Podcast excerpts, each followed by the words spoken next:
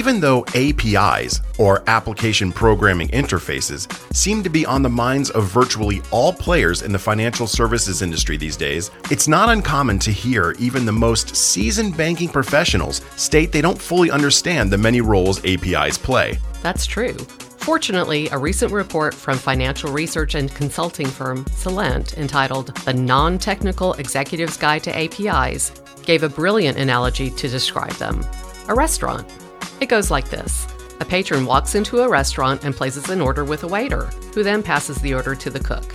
In this case, the waiter is the API, which allows two systems, in this case, the patron and the cook, to communicate. Well, that was a pretty easy description to get the ball rolling. But I have the feeling that most of us might require a little more information for true understanding of APIs. So, at CSI's recent customer conference, CX19, we sat down for a second time with Patricia Hines, head of corporate banking for Celent, and discussed the four primary API use cases, their audiences, and what's on the near horizon for APIs. We asked Patty about the most common API value prop integration.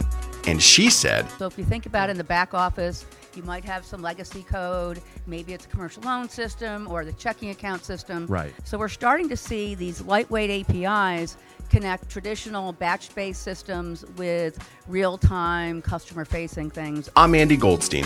And I'm Laura Sewell. We're excited to bring you another episode in our FinTech Focus CX19 podcast series, recorded live from the event in Chicago. You're listening to FinTech Focus from CSI.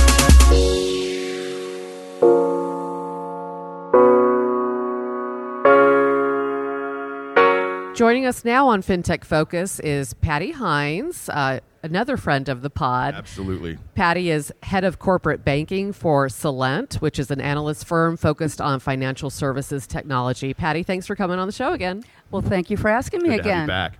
To start us off, can you give us your 10 second description of an API? What is it? Sure. So, for those new to APIs, let's start with a definition. API stands for Application Programming Interface.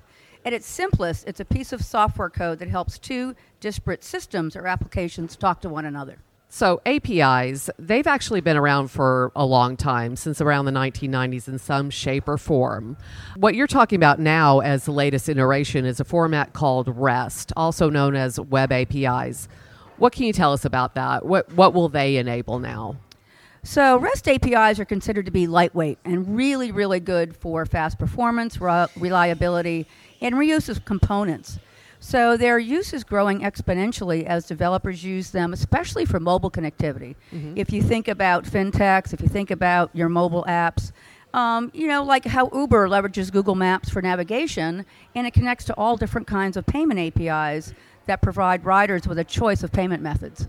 So in in uh, in your sessions here at CX19, you are presenting four different API value propositions based according on the on the audiences of those. Your use case that seems particularly customer facing are the APIs for connectivity. Uh, can you tell us what that means and um, fill us in on some of the uh, the benefits that the APIs for connectivity provides to banks and their customers? So for a long time, banks have offered services like personal financial management, right? Right. Like I'm a Quicken user. But when Quicken connects to my bank, they can really pull any data they want, right? They've got access. They've, they're logged in as, as me. Sure. So now we're starting to see connectivity move to APIs. And APIs are kind of special because they can really limit what can be pulled back. I can say I, you can only pull 30 days of checking data. So we're really seeing them take off for commercial customers, right? They have lots of accounts, they have lots of transactions, and APIs are real time. So they're able to use them to get updated uh, balances, transactions, did a wire clear, but only if their banks can also support that real time connectivity. Let's dive into some of the other three value props that you're presenting. Tell us uh, that was a great definition of the connectivity. Kind of break us down, break down the other three for us like that, if you would. Well, the most common one, and think something that's happening at most every bank, are APIs for integration. So if you think about in the back office, you might have some legacy code. Maybe it's a commercial loan system or the checking account system. Right. So it's really hard to get them to talk to some of the newer things. Maybe it's a CRM system. Maybe it is the bank's mobile app. So we're starting to see these lightweight APIs connect traditional batch-based systems with real-time customer-facing things. Again, like uh, could be the teller system, it could be the call center. So that's really, really uh, an easy way to connect. Um, something that's a little bit harder to understand is banking as a platform. So here we're seeing new banks mostly act as a banking platform, a modular uh, pieces and parts. So we're seeing these new digital only banks connect to one of these platform banks, mm-hmm. and the platform bank has a banking license. So the neo bank, the digital only bank, is actually taking advantage not only just the technology, but the regulatory expertise and the banking license of that platform bank. Um, and the most widely discussed are what I call APIs for innovation. Um, and this is where you're seeing the fintechs take off. Mm-hmm. Now, a lot of it's being required by regulation. We see Europe with PSD2 and the UK um, with their open banking regulations. Right. And so we're seeing a lot of registered third parties using APIs at banks um, to create new uh, products and services. Now, here in the US, uh, many banks are taking a market driven approach. They're choosing to open up APIs and create innovative new services, largely in partnerships uh, with fintechs. I want to touch on that for a second. You, uh, you just said that banks are sort of choosing to open up APIs, taking a market based approach. It, it, I want to go back to a previous value prop on the APIs for integration. It seems to me, with the, the rapid evolution of technology, that APIs for integration are kind of a necessity, almost a requirement, that it's no longer an option just to do it. As, as banks update their systems, if they're not able to update legacy systems maybe as quickly as they would like, it seems like that's a very important API to incorporate into their systems to be able to get the old systems to talk to the new just to keep up with technology. Is that accurate? Yeah, I would absolutely say that. Um, I mean, we had a model bank uh, winner this year that is doing what they call strangling out legacy right? well, that's, that's there's other nicer way ways. There's nicer ways of putting it, um, but the idea is that they're actually taking logic out of their core banking system and putting it into these lightweight apps and microservices. And I saw one of your slides yesterday that you're doing taking a microservices approach as mm-hmm. well and bundling microservices together to create APIs like Get Customer or um, you know initiating payments. Yeah, I mean basically simple REST commands, right? Yep, yeah, absolutely. So it's a way. Uh, is it correct to say uh, it's a way for banks to get a little bit more mileage, a couple more years out of their legacy systems? Yeah, I would say that that is true. And, and, and frankly, a lot of the biggest banks, they're never going to replace their core. Um, yeah. That's going to continue to run on the mainframe. But again, since it's so difficult to get, you know, an opening, I was a product manager years ago, and they wouldn't give me a wire interface for small business, right? They're so afraid of touching these big core systems yeah. that if right. you create an API that everyone can leverage within the bank, then it's very, very easy to add on uh, systems to connect with those back offices. You're listening to FinTech Focus. We're discussing API use cases and the future of APIs with Patty Hines, head of corporate banking for Celent, in a conversation recorded live at CSI's CX19 in Chicago.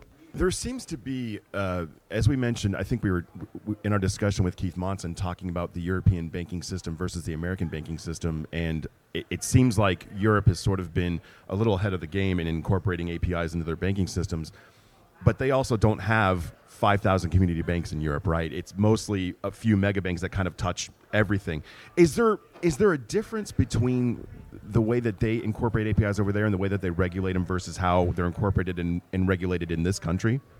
Well, there's a surprisingly large number of banks in Europe, and there's many, many small savings associations, and there's farm lenders. Okay. So one of the things that's been popping up uh, recently is uh, some of the smaller countries are taking a country level approach.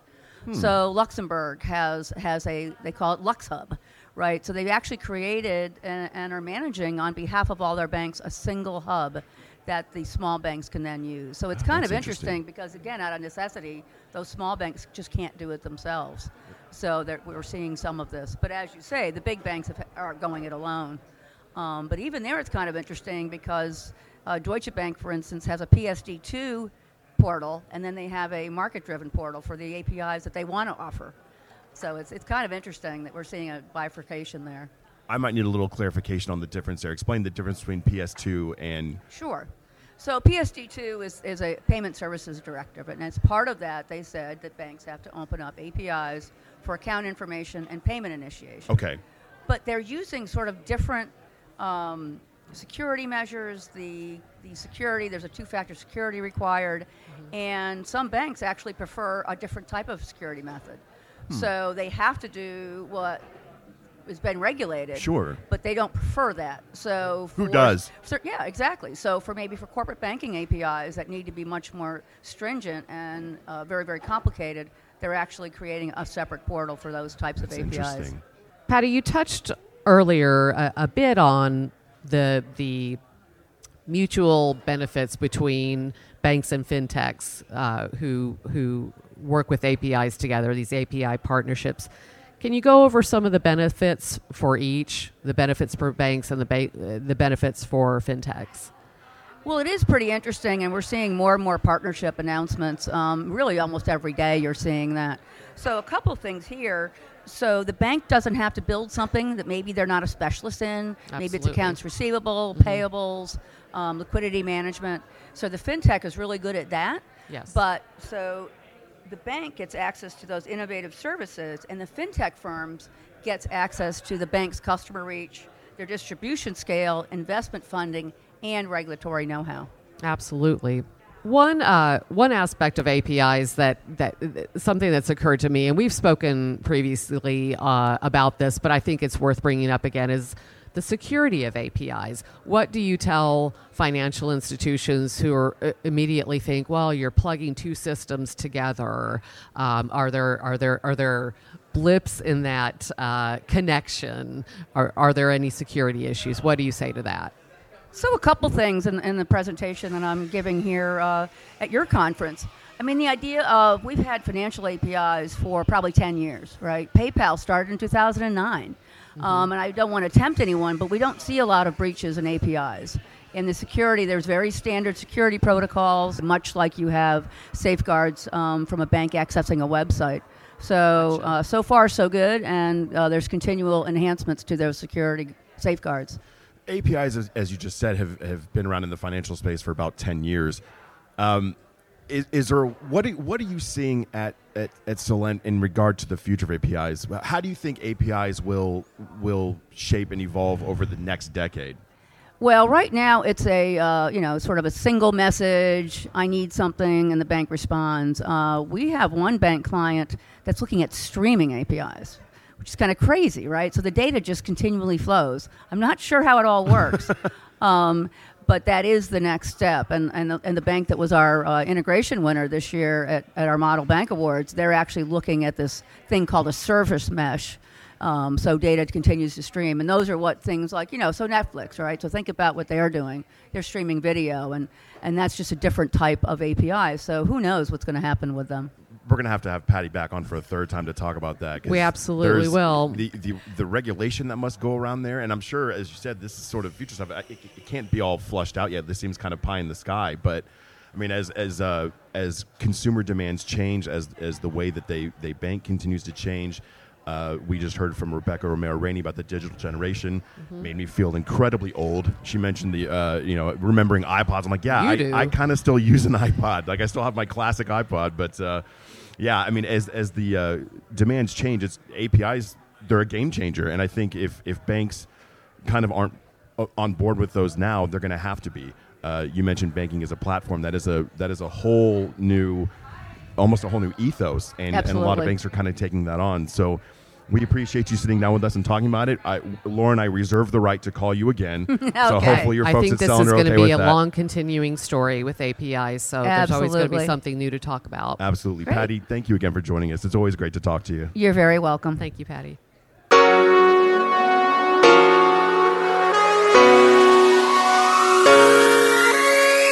That's it for this week's episode of FinTech Focus. Thanks again to Celent's Patty Hines for joining us, and thanks to all of you for listening. You can check out Patty's recent report, The Non Technical Executive's Guide to APIs, by heading over to Celent.com. That's C E L E N T. We recorded lots of episodes live at CX19. We have a few more coming up, and several that we've already released. You can find those episodes on our website or wherever you get your podcasts. And don't forget to subscribe while you're there. Talk to you soon.